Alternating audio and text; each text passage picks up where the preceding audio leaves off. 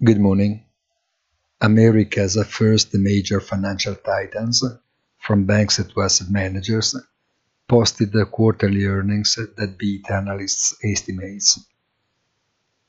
A contraction in earnings compared to the past, but less than it could be expected.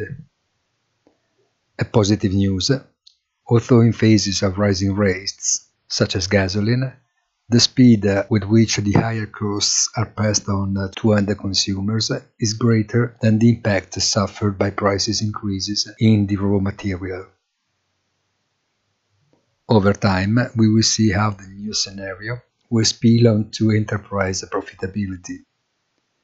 Wall Street, therefore, looks set to continue the uprise for the coming two weeks before the next central bank meetings that will decide monetary policy developments.